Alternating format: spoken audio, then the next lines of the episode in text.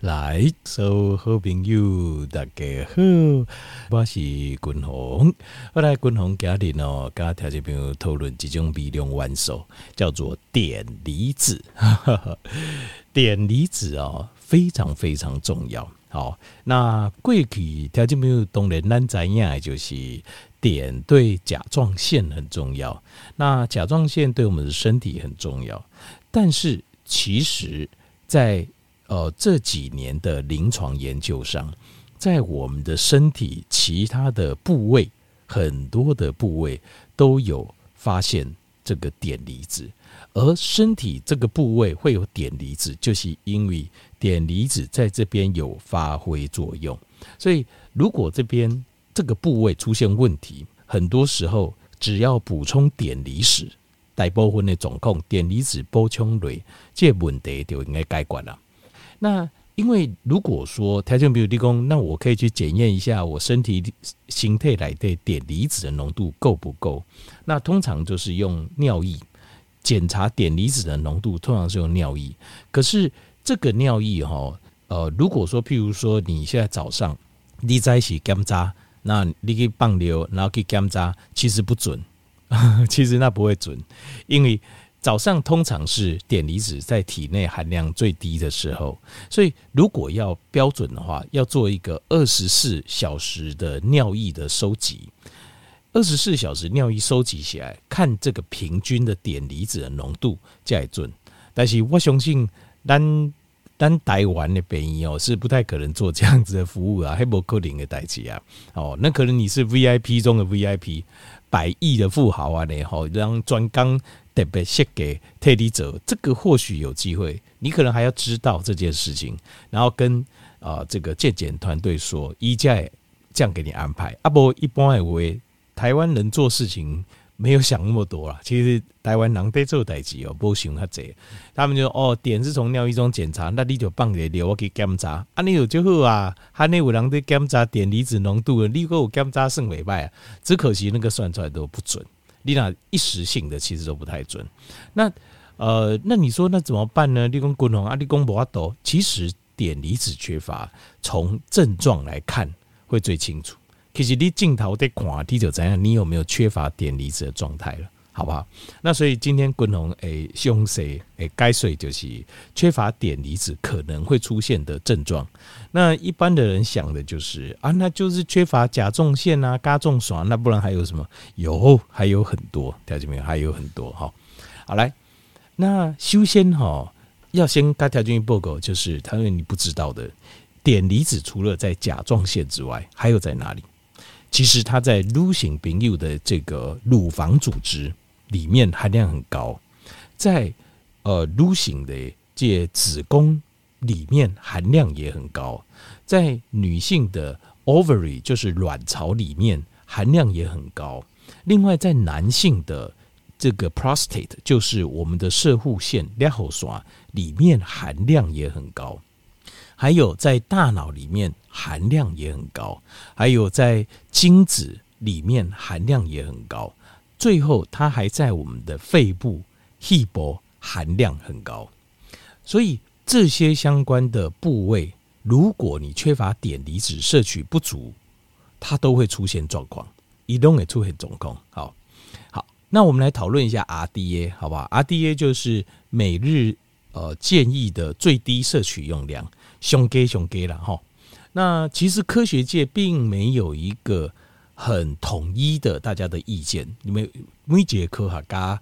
有一些科学家、营养学家，跟他们对这个碘离摄取大致看法不是很接近。但是，呃，美国 FDA 定个最低摄取标准，最低效摄取标准是一百五十微克，一百五十微克。条件微克这个单位还记得吗？NCG。哦，好，我再讲一下，我个公姐哦，一公克，条件应该知道吧？一公克，好，一公克少少的嘛，一点点而已嘛，对吧？好。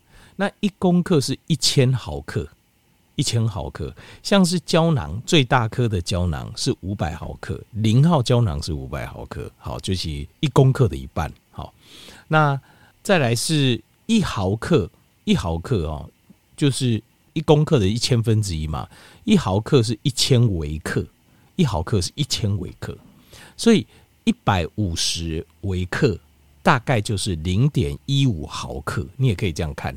好，大家还记得我讲矿物质跟微量元素的分界标准吗？大概在一百毫克左右，所以一百毫克以下，它这个是一百五十微克，等于是零点一五毫克。那一百毫克才是矿以上是矿物质，所以零点一五毫克当然是对，没错，你说对了，微量元素，一就是微量元素。好，好，可是哈，这个是最低摄取建议摄取用量。日本人的平均摄取量，日本人对碘离子的平均摄取量大概在一千到三千微克。那一千到三千微克算起来是多少？就是一毫克到三毫克每天。每几缸哦，所以这量很大。所以日本人在流行病学的统计上，在女性的，比如说不孕症啊，好，或者子宫肌瘤啊，或是这个多多囊型卵巢症啊，丁丁啊，其实它的呃这个发生的机会比欧美国家的人少很多，根本就贼比美国少很多。所以很有可能就是因为他们碘离子摄取是非常充足的，所以就高诶，好就高。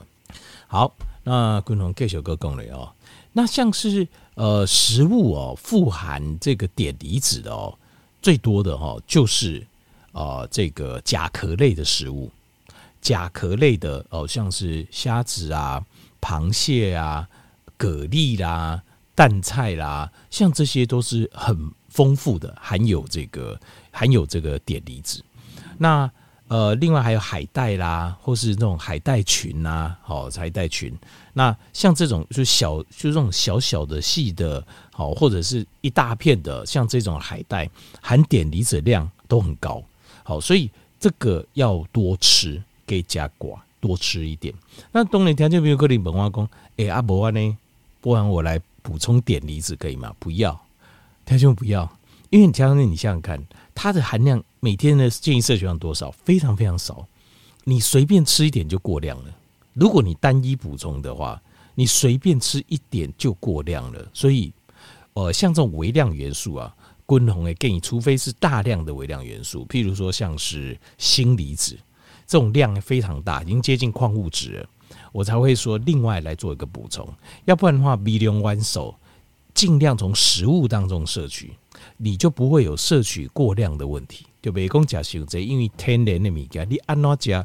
你比如讲，你你海带，你食个饱，你食虾啊，你食个饱，你螃蟹你吃到饱也不会怎么样啊。马北安话，因为它是平均摄取，平均摄取的时候，在身体里面，它的浓度跟其他的微量元素跟矿物质之间，还有氨基，它是平衡的。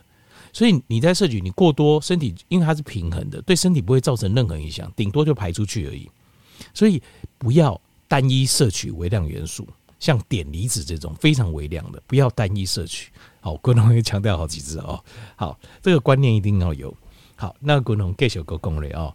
呃，所以我们知道了富含碘离子的食物，大家知道哈。那再来就是，我们来了解一下，就是碘离子它在身体的作用，以的形态来的作用哦。碘离子在身体的作用，它有一个很重要的作用，就是它会调整雌激素、女性荷尔蒙，也掉进女性的荷尔蒙。就是当你太多的时候，它会平衡，它会平衡这个女性的荷尔蒙。那所以这个对什么有有差？就是调变有一种女性这种萎缩不来就固萎。就是来太久了，比如说一次来就来个，比如两个礼拜，甚至三个礼拜，像这一种很长的，这个叫 heavy period，就是它的呃月经期来太久了，或是月经期的症状非常强烈的，这个很多就是因为它的 estrogen，就是女性荷尔蒙量太高了，这个时候很有可能就是它饮食当中缺乏碘离子，可以试着多吃一点这种含碘量高的食物，去平衡它的这种。重度月经的这种状况，我们叫重度月经啊，这种状况。那另外还有就是，下面是不是很多女性的朋友哈，东武之中叫做 fibrosis，fibrocystic breast，就是乳房有纤维。它这个最明显的症状就是它有这种叫 breast tenderness，就是压痛，就是你等啊等这这呃淋巴的时阵哈，你会觉得哎呀哦这点没疼啊，有没有？那这个你会担心吗？你说嗯，哇，克林会不会是乳癌，对不对？会担心，所以要去检查，没有错。所以定期要做乳房检查。可是大部分的状况都是良性的，你会发现，大概十个里面有九个其实都是良性的。那良性的我为什么还会这样叮嘞听嘞？这里会有这种 breast tenderness，其实就是因为它里面有长一些小小的纤维。叫 fibrocystic breast，产生那个乳房的小纤维组织。这个小纤维组织很有可能就是因为碘离子缺乏所产生的典型的症状。所以，如果你在食物当中多吃一点海带哦，海带这之类的食物，或是甲壳类的食物哦，很有可能你这个就会消失，这个症状就会消失。那另外还有像是呃卵巢的囊肿。卵巢有这种纤维化，它长一颗颗也是，因为碘离子在卵巢里面含量也很高。另外还有就是呃，像是子宫肌瘤，子宫肌瘤呃，女性荷尔蒙过高嘛，所以很有可能是碘离子缺乏，所以你没有。办法去调节裂撸型的荷尔蒙，所以它就会去刺激那个子宫的内膜，让子宫内膜产生肌瘤。所以子宫肌瘤的诶撸型的病友，碘离子也可以含碘高的食物可以多吃一点。另外还有呃像是摄物腺肿大，因为碘离子在摄护腺里面量也很高，条目摄护腺会肿大，条目这个要记得哦。呃，五郎公这是男性荷尔蒙相关，这是错误的观念啊。裂后刷筋多，摄护腺肿大不是不是你的男性荷尔蒙过高，是你的男性跟女性荷尔蒙的比例变了，变了怎么样呢？女性荷尔蒙比男性荷尔蒙的比例更高了，因为当你年纪大的时候，我们的睾固酮下降，睾固酮下降的时候，女女性荷尔蒙相对它的比例会变高，比例变管掉啊，因为女性荷尔蒙 estrogen 在体内的效果就是长大。它会让组织长大，所以你的射护腺才会变大。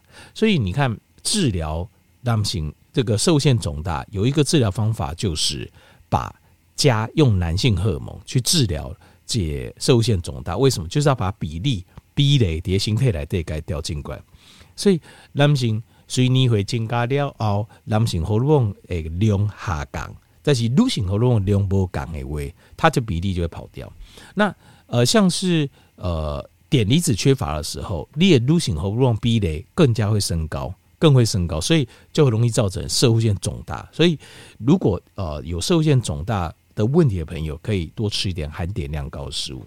那另外还有 PCOS，PCOS 就是多囊性卵巢症候群，好，这个也是很可能是碘离子缺乏的一个症状。另外还有就是呃三界几粒几粒的条啊条啊，就是。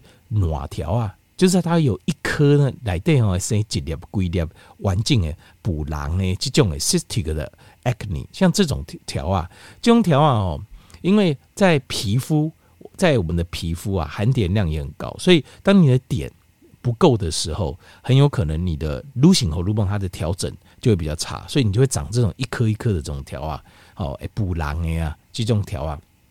另外像是呃肺结核。肺结核的病人也可以多吃一点含碘量高的食物，为什么呢？因为呃，这个碘离子在我们体内，它会提升我们的免疫系统，对抗细菌跟病毒。所以，当你碘离子量不够的时候，你的免疫系统抗细菌、抗病毒的功能会下降。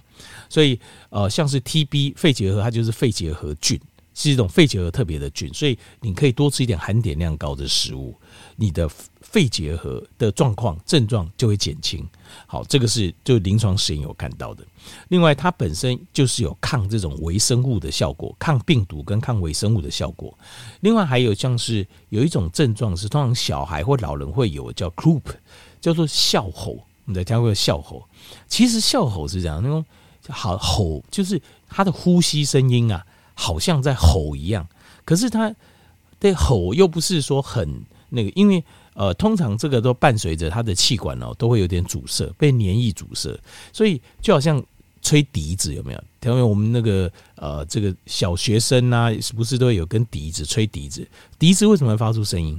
就是因为你吹了大量的气，然后经过很窄细的管道，对吧？它就会出声音了。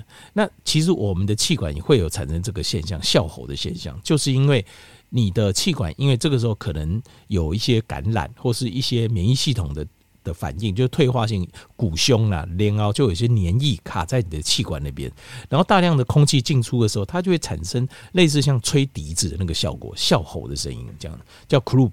那像这 croup 的话，很有可能就碘离子你摄取不足。它造成在，因为我们的气管气根这边也有很多碘离子，所以碘离子的不够的时候，这边的免疫系统效果发挥就不好，就会产生这个问题。或者是如果你没有黏液，但是你的碘离子量不够，你的气管一样容易有问题，但是你会产生一种咳嗽，就是这种咳嗽声音是很诡异，好像狗这样嗡这样子，嗡这种这种很诡异的这种呃这种咳嗽。那这种咳嗽，因为它比较没有痰。所以它的声音会很大声，会咔大声呢，很奇怪的这种咳嗽。好，那当然对气喘黑姑就是很标准的，就是有帮助，就是含碘量高食物对气管黑菇诶囊毛帮助，多吃一点。那它当然也有抗这个身体里面念珠菌的效果。Candida，Candida 就是比如呃撸醒白带。好，然后或是你舌头伸出来，你看哇，长了什么舌苔哦？中医就说你湿气太重，什么水气太重，其实不是啊，那个就是念珠菌感染，就是你的形态来的变压黑洞的总控的不护，所以它的念珠菌就利用就增加。念珠菌本来就在我们体内，所以它就增加，那就增加，增加之后就会造成身体很容易发炎，这边痛那边痛这样子。那所以这个部分你可以含碘量高的食物可以多吃一点，它会提升你的。抗病菌、免疫系统抗病菌、抗病毒的效果，那它也有抗真菌的效果啊。譬如说，像是呃，你有这种香港脚霉菌的感染呐，或是皮肤有这种真菌的感染，这个多吃一点哦。给加几瓜这个呃鼻龙丸手，像锌离子啊，像这个碘离子，它都会提升你的免疫系统。那它有抗病毒的效果。那像是优点哦。它也可以去除我们身体一些病毒瘤，比如说像是哦，你如果再生几点，好一个病毒瘤，那呃有一种传统的方法了，其实说实话，我是不建议了哈。但是我只跟台湾报告这个，因为现在很方便，金色哈，镭射扫一下就没了，就是你可以用线印刷该拔开，减少它的血液循环，然后涂上优点。涂上优点，那个优点因为它有抗病毒、抗那个那个病毒有的效果，那个病毒就会慢慢慢慢萎缩。然后因为你利哥卡也也开始爽绑紧，它的血液循环变，它就变小。